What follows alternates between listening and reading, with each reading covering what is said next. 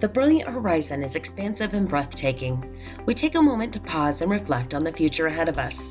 We see it's filled with infinite possibilities. It does require us to take the first step of faith to move forward. The journey calls to an irresistible drawing of desire deep in your soul, beckoning you ever forward. We're filled with hope and possibility. You must deeply engage in your faith to propel you into inspired action. Come engage with Jennifer Dusza and Karen Smith as they lead, encourage, and inspire you through life's pivotal choices. We will focus on leadership, mindset, business, entrepreneurship, faith, abundance, and building your dreams. Jennifer and Karen's personal stories will make you think, laugh, be inspired, deepen your faith, and help you fulfill your own God given callings. The world needs your gifts and talents. They lie ahead on your brilliant horizon. Welcome to today's episode. All right. I'm so excited to hear this segment. I think it's going to be awesome on between training and coaching. I think it's an important difference to talk about with people. And there's so many different training programs and coaching programs out there that I think it's, an important piece. And, you know, we might even need to do an episode on how to pick a good coach for you at the time and place that you're at. Uh, that's a good point, Karen, because I think that people don't really understand. It's kind of like if you were to go out and pick a therapist, are you just going to take you know, the first one you come through, I was going to say in a phone book. We're dating ourselves a little here. We don't have phone books anymore.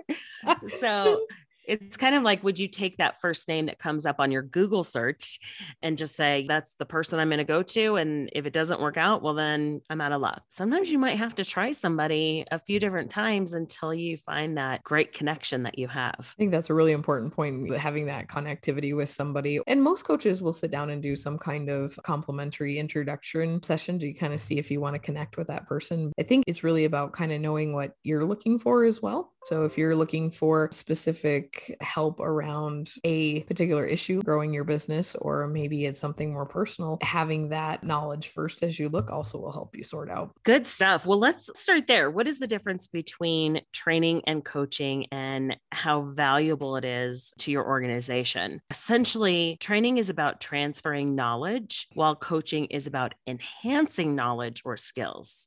I think this is a really important difference. So I would say, you know, we're talking to all you leaders out there and ask yourself, depending on your position, are you a leader? Are you a manager? What are you? And that's going to also filter how you all hear this episode today. So just stay open to listening to the differences that we highlight between these and see what valuable little tidbits you can pull out. One of the words that I keep bringing up in my mind as I was putting together this segment, we use the word training or trainer or coach quite mm-hmm. often, but I think it's also are you a manager or are you a coach? Because managing and micromanaging are very different than being a trainer and being a coach. When you're managing something, you're whether it's a project or people, you're there kind of, I don't know, I think about my kids, they're teenagers now. So do they really need me to serve? Survive? No, not like when they were newborns and toddlers. Now it's more like I'm there in case there's a fire. Mm-hmm. And I yeah, need to the- manage those people and get them out the door. Right. In an office building or depending on you know what kind of business you have. If you're just managing tasks or managing people that's very different than coaching them. And so we're going to go in through this and we're going to talk about what are those different levels of training and coaching and managing and what are the next steps Right. I think this is a really important difference that you highlighted because managing tends to fall more in the thinking level of energy, and coaching falls more into the heart level of mm. energy.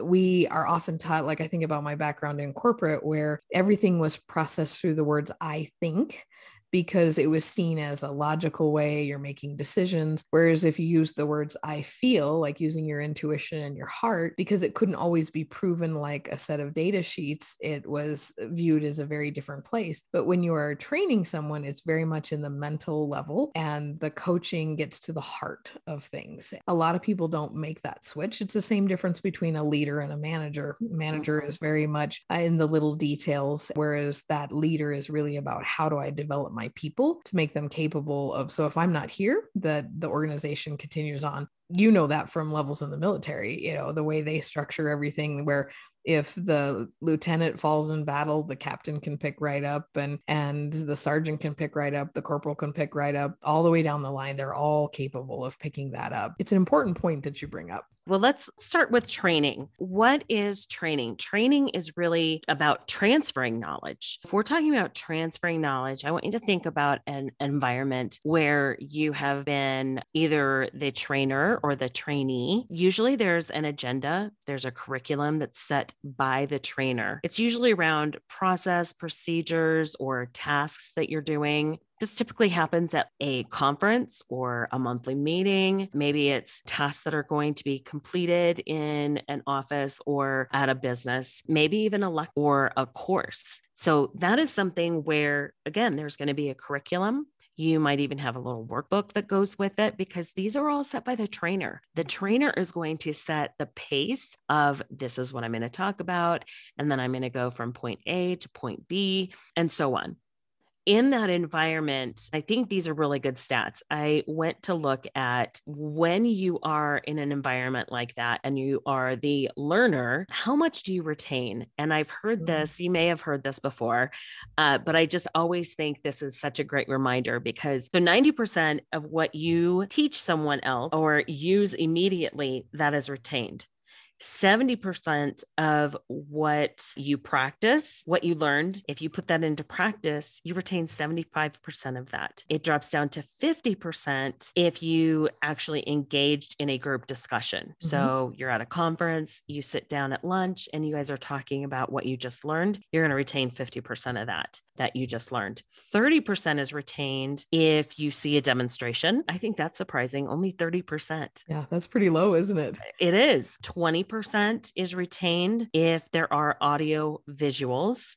Mm-hmm. All that time we put into PowerPoints and slides and all these things, only 20% is learned from audiovisual. 10% is learned from reading. Mm-hmm. 5% of what is learned is in a lecture. Wow. But it's when you start applying it that that makes a huge difference if you are a trainer or you are a, a, leader that's training on a segment, use these numbers that I've just provided to give you an idea of how you might make this training more impactful on that trainee. Give them that mm-hmm. time where they can sit down and practice that skill, whether it's like breakout sessions where if Karen and I are sitting beside each other during this lecture, we're going to have a little bit of time where we can sit down now and do a role play or even just practice those skills that we have just learned. I really really like that because I think it really is the application piece, or oh, I'd have to look it up, but there's a statistic I think that says if you go to some kind of conference that within, you know, 20 days after you've been to the conference, if you're not implementing, you'll lose like 90% of it. And you think about the money and time that you put into trainings and seminars or coaching, and if you're not applying it, or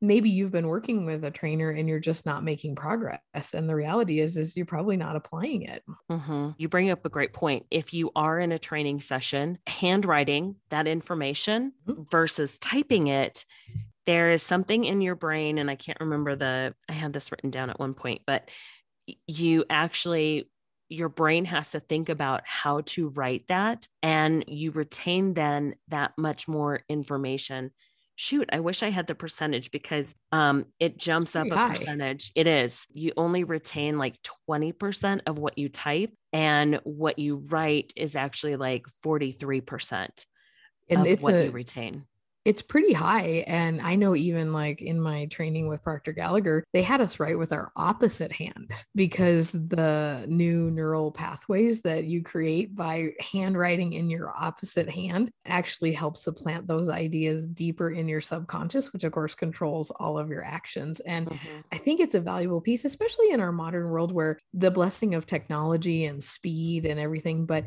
really, when you're learning a new concept, is it about speed or is it actually about getting the concept down so that you can actually apply it at a level that outpaces your competitors or just catapults your creativity to the next level? I think that's a great lesson that we learned from 2020. We had to slow down because we had to figure out a new pathway, a new process. Through that, we've discovered that it's not about doing everything multitasking Mm-hmm. Right. We were multitasking so many things. And then March 2020 hits, and we're like, I'm isolated at home by myself, with my family, with my pets, whatever, whatever your situation was. And things just went to a screeching halt while people and businesses figured out a new way to do things we still had to work during that isolation time but what how was i going to do it if you had the luxury of working from home. Some people didn't. Nurses, doctors, mm. first responders, grocery workers, those people were still going in. A lot of other business people were working from home. The concept of slowing down so that you can speed up. I had worked from home for, for 15 years at that point. Mm-hmm. And I told my husband when isolation hit and we all had to kind of stop and rethink, I said, You're going to see a lot of businesses close, like office buildings close, and there's going to be a lot of for rent available signs going up. Yep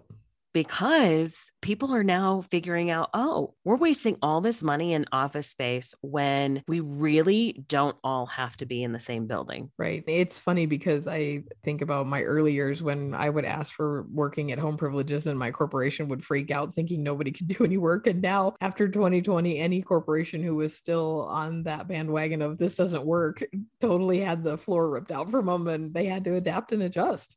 Again, I don't have the statistics right in front of me, but one thing that I noticed for myself, for my productivity, I actually work more when I work from home for than sure. I do if I'm going to an office. Number one, you've already got a travel time, right? So that cuts that back. That time that I would have spent traveling, I'm actually already in the office and I'm working. So you don't have that travel time. It's easy to then think, oh, I forgot to do this, or I want to expand on this idea. And then you sit down with your laptop and you type away. And then eh, if you're like me, the family goes to bed and I start thinking my brain is still going and it's midnight and I realize, oh, I've been sitting here for like three hours typing and I didn't working and I didn't even realize because I was so engrossed in my work. So you're actually working more hours in that type of environment when you work from home. For sure, for sure. All right, so that's a little bit about training. I want you to think if you are a trainer, what what is it that you can do as a trainer to increase that knowledge retention? Really, I like that because what I hope people take away from this episode too is that training and coaching are both incredibly valuable pieces that are both equally necessary for a productive life, career, relationships, all kinds of things. It's just about using the right tool to fix the right situation. And I think these differences that you're going to highlight between the two are going to be pretty impactful for people. And then it becomes about how are you going to correctly use the training tool and correctly use the coaching tool. Yeah, you need all pieces to this. It's not one is better than the other, one is more important than the other. You need all the pieces to do this. Let's go into coaching. We covered training and what that's about. Let's now go into coaching. Coaching is enhancing that knowledge or those skills. So you're taking a person from one place to another the focus is actually on the client. And I say client because Karen and I are coaches. Focus is on the client and the client directed towards what's missing or needs to be done. In training, it's the trainer's agenda, their curriculum that guides that segment. Mm-hmm.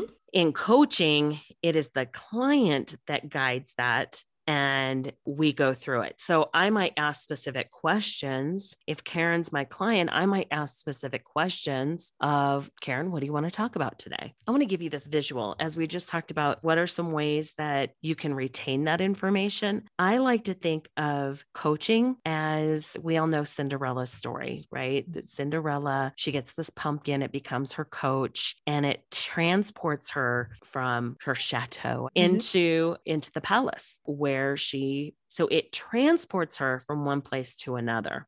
It's a great example. A coach is the same thing. And here's what I wanted to tell you about that.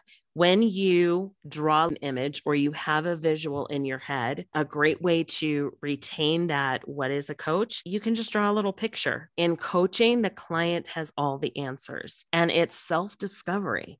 Mm-hmm. So I might ask those questions of Karen, tell me what that might look like. Tell me. I think it would be maybe you say you're working with uh, someone on your sales team who is struggling to hit their goal. And it's about helping them see what might be part of, of why they're not hitting their goal. And is that maybe not only their actions, but how's their mindset around something. Mm-hmm. Perfect. That's a perfect example. So if Karen's my client and she's having a hard time reaching that goal, maybe she's got a block there. Maybe there's something that she just feels like she's got a mindset of or a block there that is keeping her from actually attaining those goals. Mm-hmm. So I'm going to ask questions of Karen to get to the root of what that problem is. Now, Karen already knows the answer. She may not come out and say it right away, but she is the one that knows the answer. So if let's just role play a little bit, Karen. Okay. So Karen, what do you think is stopping you from hitting those numbers?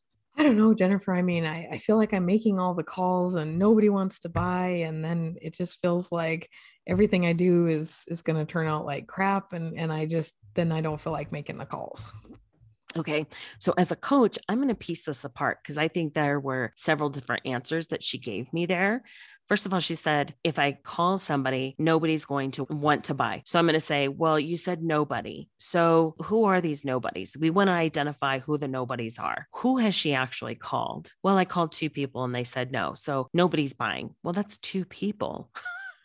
that's not everybody. And that's where we get lost in those terms everybody, everything, nobody. So we break that apart. Okay. I want to be very specific with Karen in who is nobody. So I'm asking her that question Who could you call? Who have you called? Who are the first five people that you want to call after this? Mm-hmm. So we're breaking that apart. Well, and then I get discouraged for I, I kind of don't want to do it, and, and just having the mindset of saying I can't do this or nobody wants to buy. Yes. So nobody wants to buy.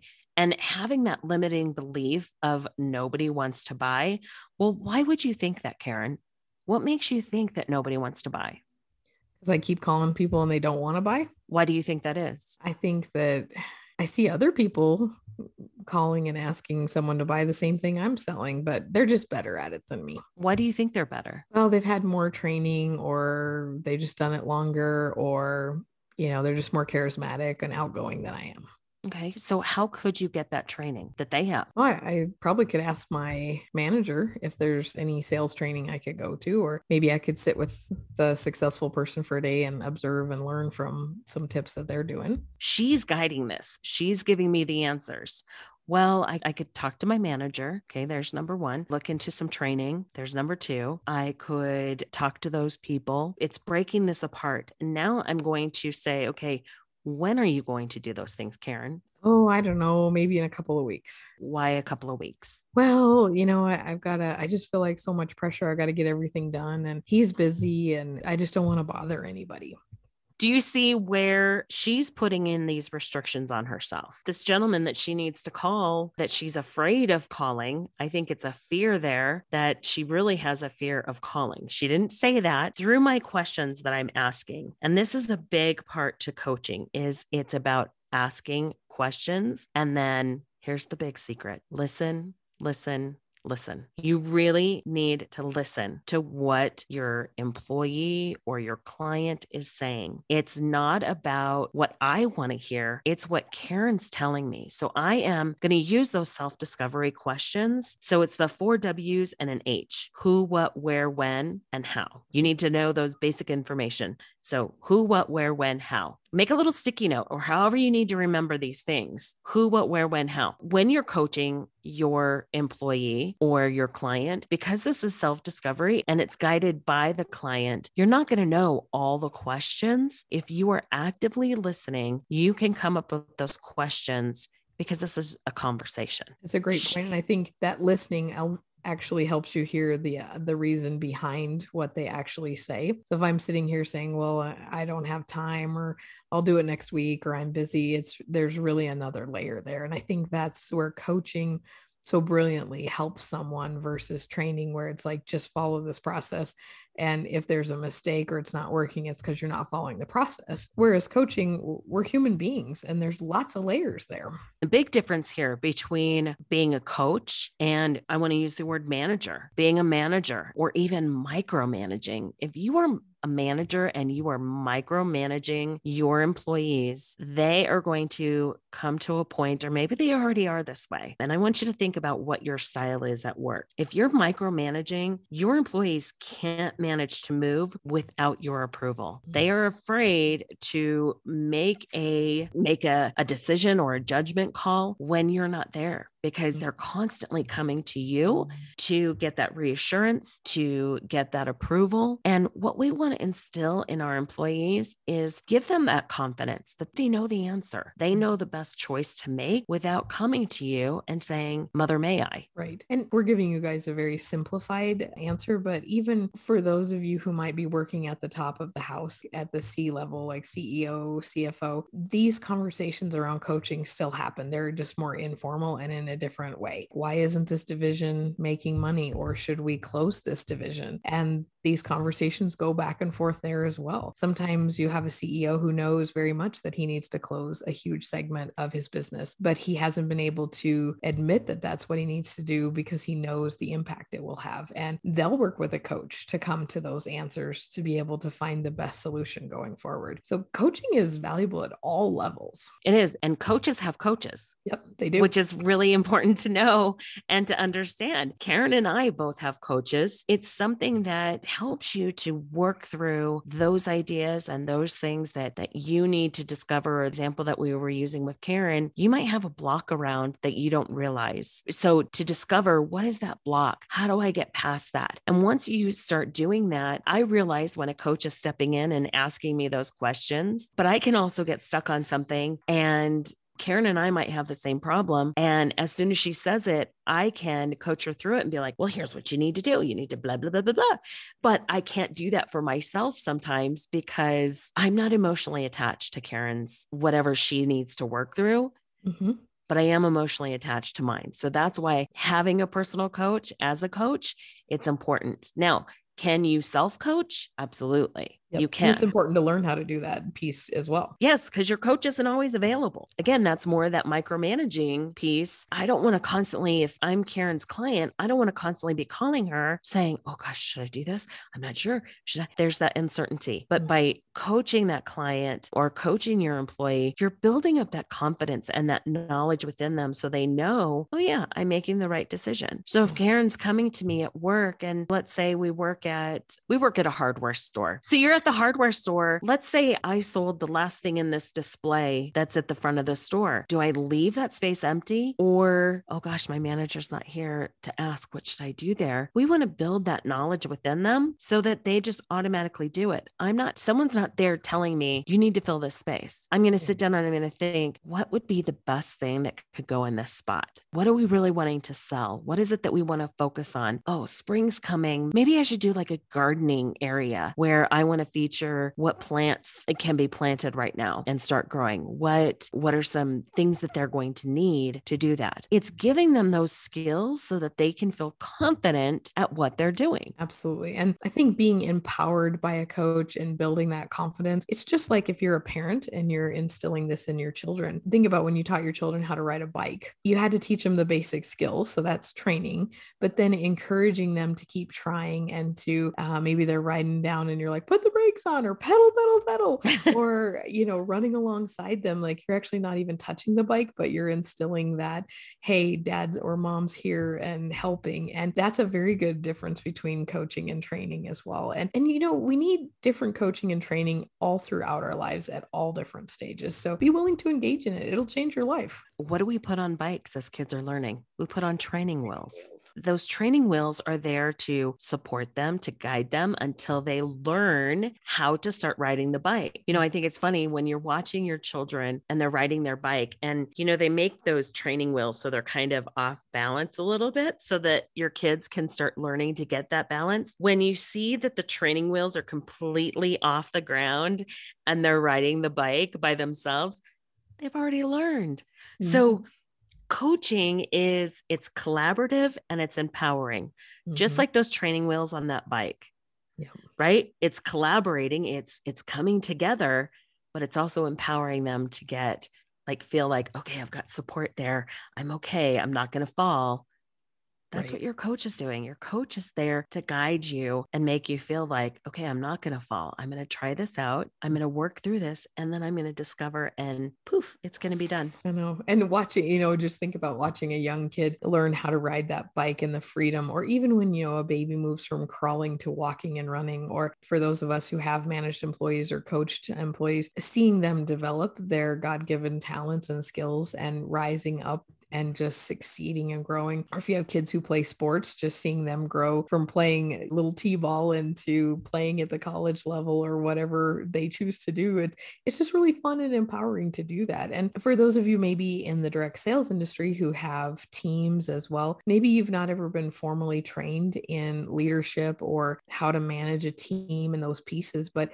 this is a good piece for you to take away too of like what trainings are you offering your team and then how are you coaching the leaders and the future leaders on your team so that you don't have to do everything. I kind of uh, think of that wonderful quote that says give a man a fish and he eats for a day teach a man to fish and he'll eat for a lifetime. And that's another big difference between training and coaching is you you help someone feed themselves for a lifetime you do. Coaching is a trusted partnership. There are things that Karen and I are going to discuss, but it's going to be kind of on a surface level. We may not deep dive into those big things, those big issues until a little bit later down the road. But it's also with, you know, saying road, it's also giving them a clear roadmap of how to get from point A to point B right? Cinderella's coach, how is she going to get from her chateau to the palace? Gives her that clear roadmap.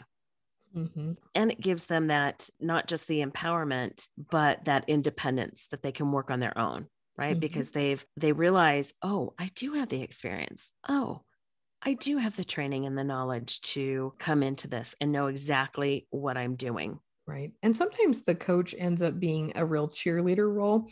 And this is something I've always found interesting as I grew up and, and left home and moved into the corporate arena is we spend so much time encouraging and cheering on our kids, whether you're in organized sports or maybe you're showing in 4-H and FFA or the different activities of we are encouraging them. And then all of a sudden you leave high school or college and you move into the adult workforce and there's like zero zilch encouragement or um, help to in, just applaud people. And it doesn't need to be like everyone gets a trophy or a snowflake type generation but it's just encouraging people to do their best. Just because people became adults doesn't mean they need any less encouragement or appreciation to grow to that level. And a coach can really uh, provide a really valuable cheerleader role in your life Mm-hmm.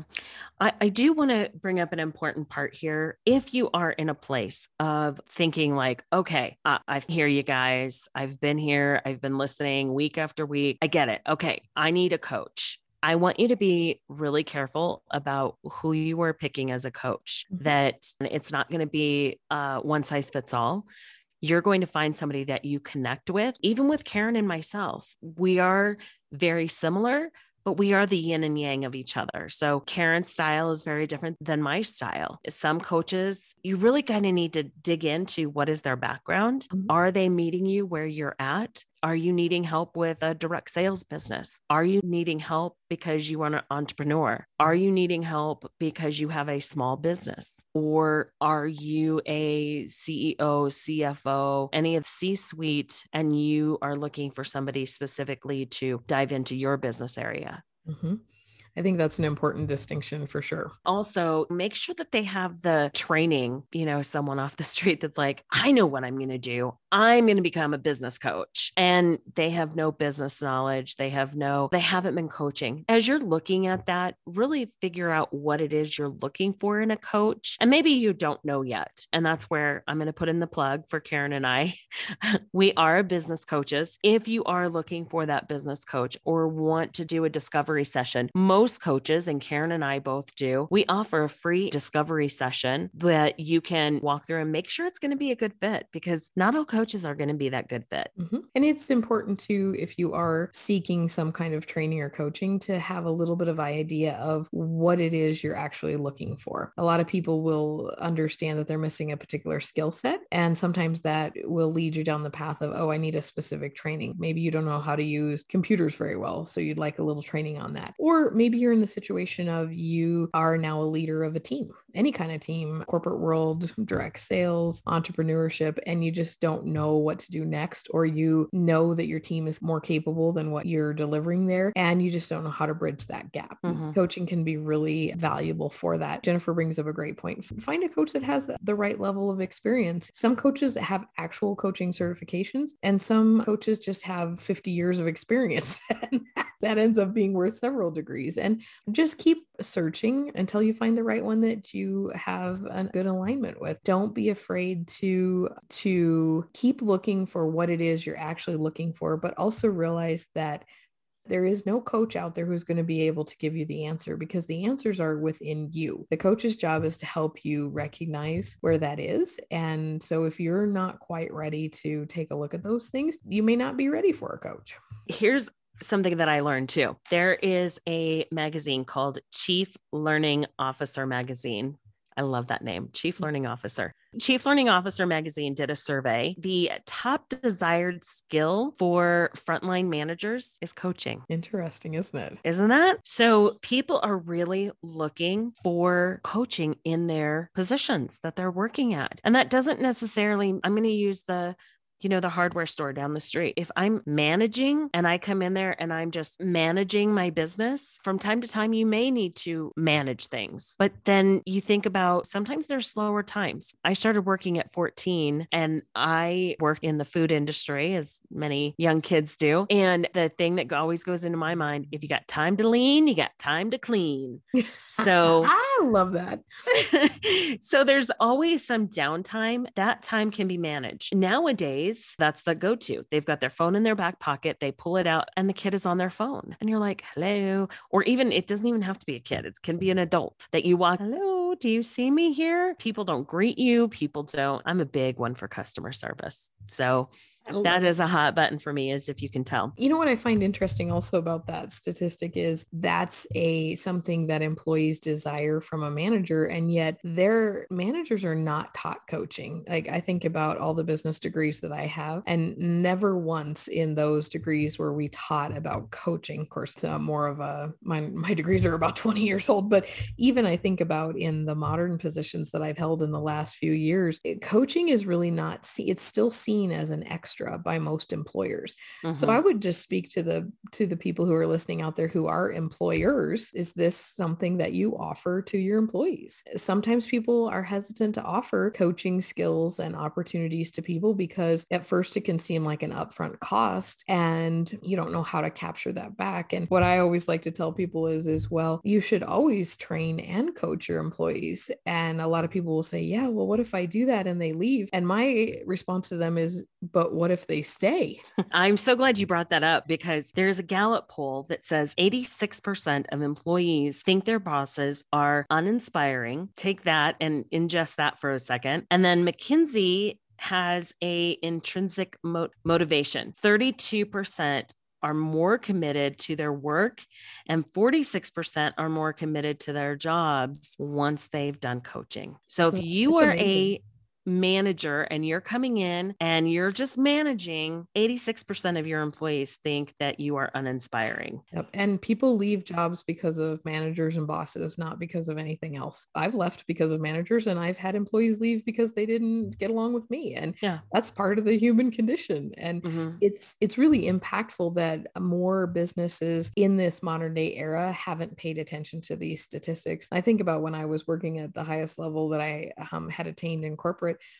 there was nobody there to coach me at all. I paid for outside separate coaching just simply because I wanted to get better. I could see where my gaps were and I needed help. And yet, any kind of coaching was not even on their radar. Or they might occasionally select someone to go to a special leadership class, but very, very little checking in to see how things were done. It's almost like there's an assumption that when you reach a certain level, that you kind of know everything. And really, leadership is about helping people become their best selves. And that a lot of it is done through coaching. Be really interesting to hear from businesses who have taken this approach and said, you know what, when I hire leaders, they need to have maybe more of a psychology degree instead of necessarily a business degree. Mm-hmm.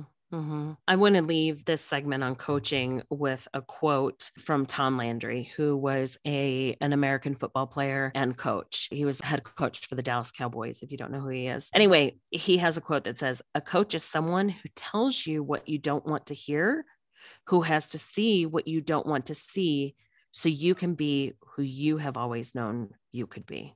Oh, that's such a perfect quote for coaching. Isn't that? I I think it's just such a wonderful quote because that's exactly what a coach is. We may not I tell my clients, I'm not about fluff.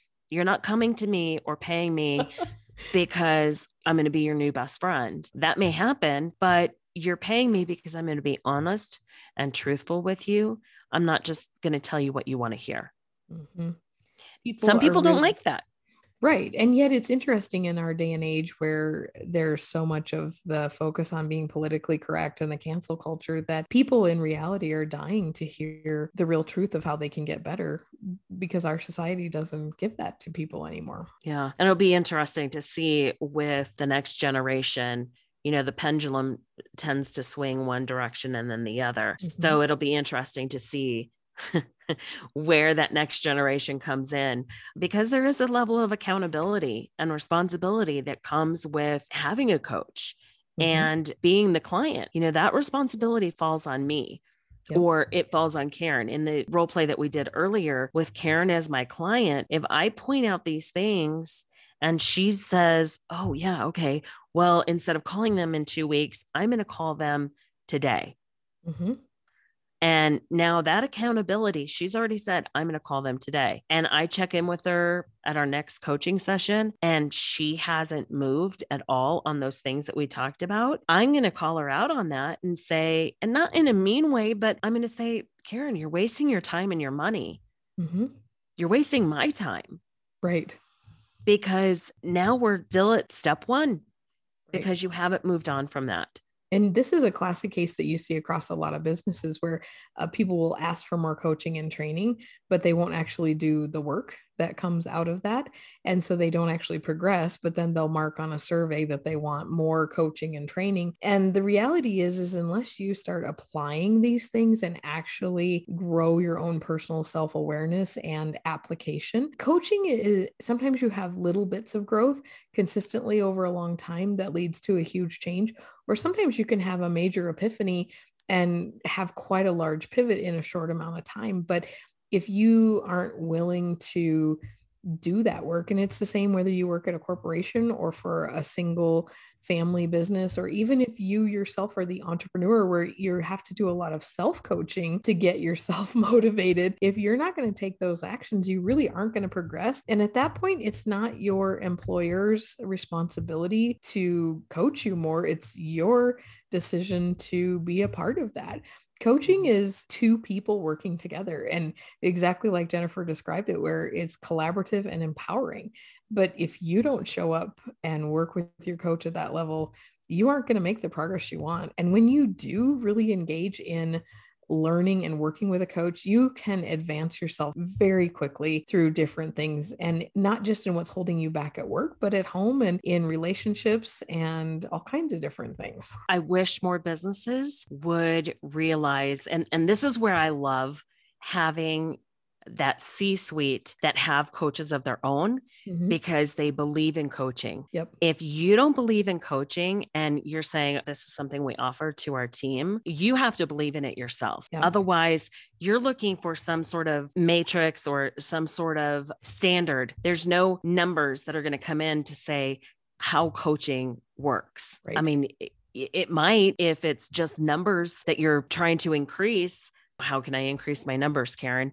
And Karen's going to give me some steps, but that's more training than it is coaching. If she's asking me questions, Jennifer, how do you think you can improve those numbers? That's coaching. Right. And I think it, you bring up a really valuable point of whether your employer or workplace provides coaching or not, you still have full ability to engage in it yourself. I always paid for a private coach um, or took different classes or courses throughout all of my working career simply because I wanted to get better at what I was doing or I had self identified gaps or I had managers who called out gaps that I personally had. And because I wanted to get better, I wanted to grow, it was worth my time and effort to do that. And I know without doing that, I never would have made the executive level of that piece. And so it's really up to you.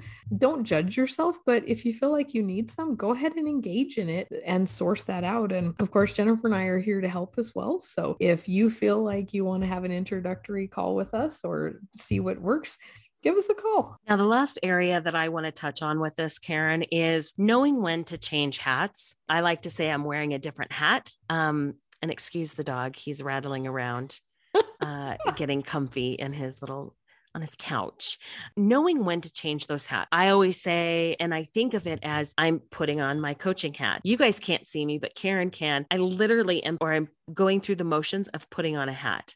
Mm-hmm. I'm putting on my coaching hat.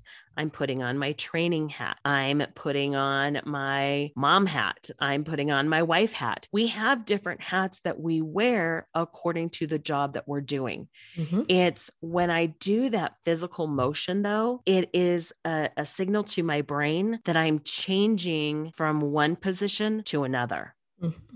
Yep. And that's important when you are doing that with your client or your employee and asking permission too. May I train you on this matter? Mm-hmm. If I'm coaching with Karen, I should get my her permission to say, "Do you mind if I train you on this for just a second? I know this is a coaching session. I think this strategy might help." Right. Okay. And, so and permission gives buy-in and it also the person you're coaching has to step up a level of saying, "Okay, I'm open to this and if you're going to share that with me, I'm willing to receive it and implement it."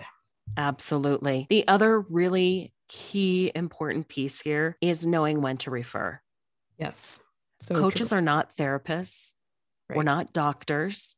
Right. And there comes a point in time when someone may be going through something that's really tough and really rough. And you, as that coach, that employer, that CEO, may need to step in and say, you know, I am not a therapist. And it's not a judgment. You know, there's still this stigma behind therapy and mental health that is like, oh gosh, I don't want to go there. I don't want to talk about this. But there are times when, and it could be something from childhood, it, it doesn't even have to be about something that's happening today mm-hmm. um, that could just reoccur. So be careful as a coach to not go down that road of offering therapy. You're not licensed in it. You're not a doctor. Just know what that boundary is and when it's okay to refer someone to, you know, this isn't my skill level. Right. And the same if you are working with a coach, if they have said that to you, be aware that you might need something different. Just like when I do my financial coaching for clients, I always tell them up front, I'm not a CPA, I'm not a tax person, I am not a certified financial planner. If you need advice on those things, or if you need a bankruptcy lawyer, you're going to have to find someone else from that. Just allowing the coaching and the training to be in the space that it's meant to be will bring you some really good foundational breakthroughs that will change your life for forever. Every great successful person has had multiple coaches, whether formal or informal. And don't be afraid to engage with one. They will change your life.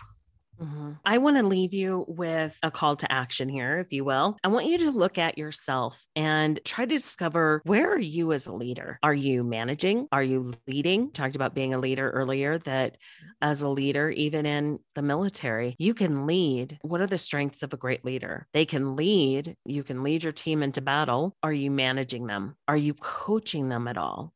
What is your style as a leader, as a coach? Are you a mentor? Are you a cheerleader? Where are you in that? And mm-hmm. then what are some questions that you can ask your team? If you know you have reviews coming up, if you have a meeting, a particular meeting with an employee, um, or mm-hmm. again, you know, maybe I work at the hardware store. How can I start engaging my employees a little bit more so that I'm coaching them and not just managing or leading them? Mm-hmm. Another point as a coach, when I went through my coach training just after coach school, I came home and the best people you can practice with are your family. For sure. I, my kids were in first and second grade when I did this. I came home and I used every opportunity possible with my kids to ask those questions. Mom, I can't find my shoes. As a manager, I'm going to say, Your shoes are right there by the door, Yep. where you left them, where you took them up. That's a manager managing these people, trying to get them out the door. As a coach, I shifted that mindset and, well, where do you think you might find your shoes? Right. So it was asking them different questions. I want to stay up late. Well, what time do you think you should go to bed? What time do you have to get up in the morning? Do you think that might make you a little tired? So starting to ask those questions and learning how to ask those questions. So your family is a great, a great practice tool. Karen and I are here to help you and help you develop those skills if you're needing that. Coaches need coaches, you guys. It's so important mm-hmm. to be developing your skills as well. Benjamin Franklin has this great quote. He says, Tell me and I forget, teach me and I may remember, involve me and I learn. Yeah, perfectly said, Mr. Benjamin Franklin. Yes. So I want to leave you with that quote because I think it's a perfect topper to this whole discussion. Do you want to tell, teach, or involve your employees? Have a great week, everybody. Thank you for joining us for today's episode. We hope you found value in what you heard today. Drop us a note to let us know your favorite takeaway or application from today's episode. Be sure to subscribe to our podcast so you don't miss any episodes. While you're there, be sure to leave us a review. And as always, if you're ready to grow and advance your own God given callings, contact Jennifer or Karen for personalized coaching. Don't let your dream go one more day without living it out.